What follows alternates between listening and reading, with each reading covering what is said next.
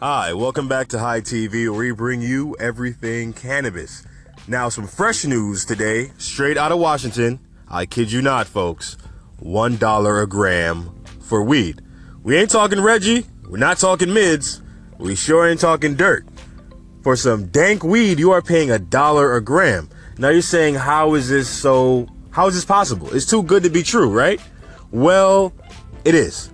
And the reason being is because you have a finite number of Washington legal, state mandated, and permitted businesses that can sell cannabis flowers, you, but you have an abundance of growers. So I'm thinking this the uh, state probably issued too many growers license and not enough Washington dispensaries or stores where they sell weed. So now what you're having is Stores can sell their cannabis at eight dollars a gram and still make profit. Next thing you know, somebody down the block who wants to, you know, stay competitive in the business says, okay, if they're taking our customers by selling at eight dollars a gram, we got to go down to six. And as you can probably tell, this war probably went on to bring them to a dollar.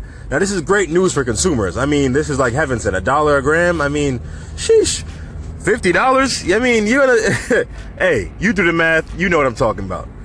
However, this is a travesty for growers because now growers are now barely breaking even because they have to sell the stuff at such a price. Now, we might not, they might not be buying cannabis at a dollar a gram, you know, at retail level for like consumers like you and I. But if you're a store owner, that's what you're buying it for wholesale, and that still is detrimental.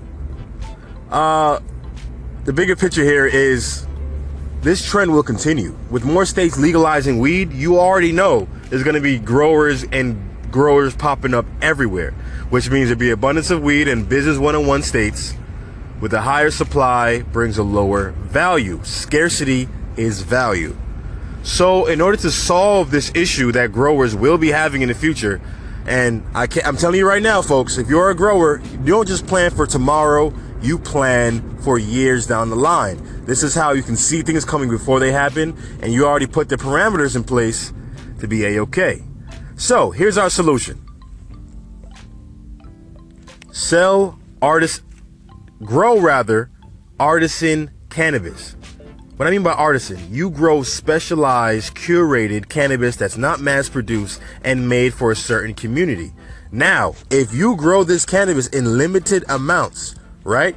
Like you know when people say, uh, let's say sneakers for instance, they'll they only sell or produce hundred pairs of let's say Jordans, and then all these little kids that sell and resell Jordans will pay an excess amount of the price, almost two x, three x price of the sneakers on resale because it's so scarce. So if you make your cannabis scarce, and it's actually something people want to buy and it has value, let's say it is the perfect THC CBD mix, or let's say it has a certain aroma, or who knows? A quality that makes your cannabis special and it's finite. So it's not going to be found everywhere. And you even sell your cannabis in certain dispensaries. You know, if you want your cannabis to have a luxury feel, you bring it to the luxury cannabis shops. You want your cannabis to be 100% medicated, um, medical for medicated patients, you sell to specialized, qualified medical dispensaries. So that's the solution right there, folks. Limit the amount of cannabis you're producing. I know you're gonna say, hey, the more weed I grow, the higher yield I have, is the more sales I will then also have. But the truth is, you probably be paying this dollar per gram. And who knows if it's gonna last forever. Until the city fixes their permit and license issues, we will be seeing this price continue. But for you growers out there, I'm telling you, artisan cannabis is where it's at. Make sure your cannabis has a story. Make sure your whole brand has a story. You know, make sure when you grow, it has lineage. You know, Burberry, for instance, have stories about them producing their clothing since like World War One or World War Two, where British army men were wearing uh, Burberry jackets.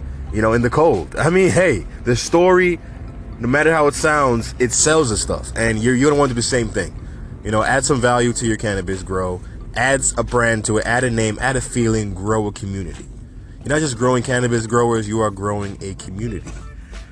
I'm telling you, who knows? Some someone might create a Las Vegas uh, strain that is focused on partying, you know, where you'll you'll love it. I'm running out of time here, folks, but remember, stay high, folks, and follow us on Instagram. Send us those stars, send us those favorites. Catch us later tonight.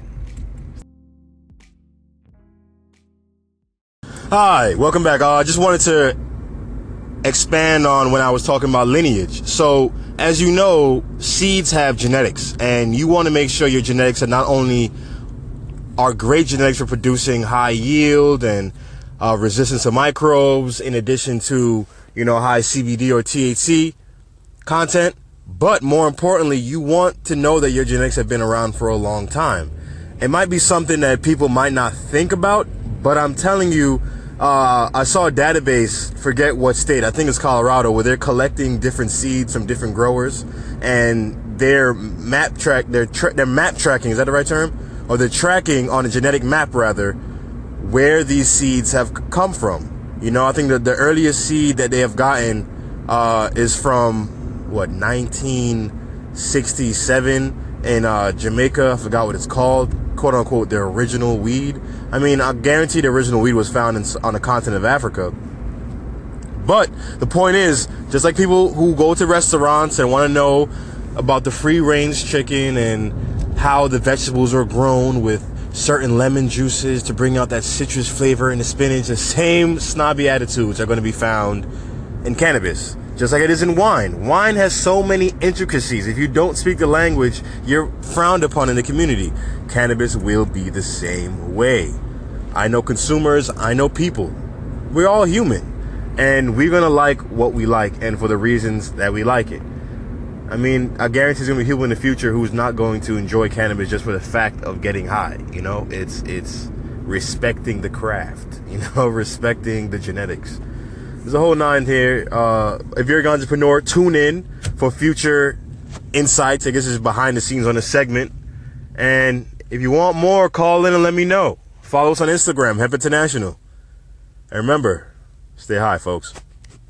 Uh, one quick thing before we leave, we also made a post on Instagram. We wanted to bring an extra, more information on Anchor or the podcast rather, is that California may be running out of legal weed due to one, the fact that the high demand for cannabis in California was already there, but the fact that the government can't issue as fast as they would like permits and licenses for these legal stores. Now, as you know, in California, you can imagine everyone and their mother, grandfather, uncle are trying to get a license in California to sell cannabis because they know if you have a license and a permit, you won't be shut down by the government. If you're not shut down by the government, you're going to be pretty, pretty profitable. Uh, on the surface, it sounds like they're going to run out of weed, kind of like Vegas did when they first legalized weed. Was it back in October? I believe they first legalized cannabis, and they ran, they literally ran out of weed in Vegas. Was it not enough? So, with that being said, I think this is a, this is a temporary problem, but I think there's going to be individuals who are going to be brave, the brave hearts out there, those who like the risk will continue to do business, quote unquote, illegally by not having a permit, but they run the risk of being persecuted by the government in the future. Because, I mean, if you don't have a or license, I'm pretty sure any licensed businessman or woman has the right to report you for taking business away from them because chances are you're selling at a lower price. But uh, yeah, that's uh, our recap of what we posted today. Check out our Instagram. We're always posting news, cutting edge. And yeah, man, listen, we have more segments coming 12 a.m. Be there, be square.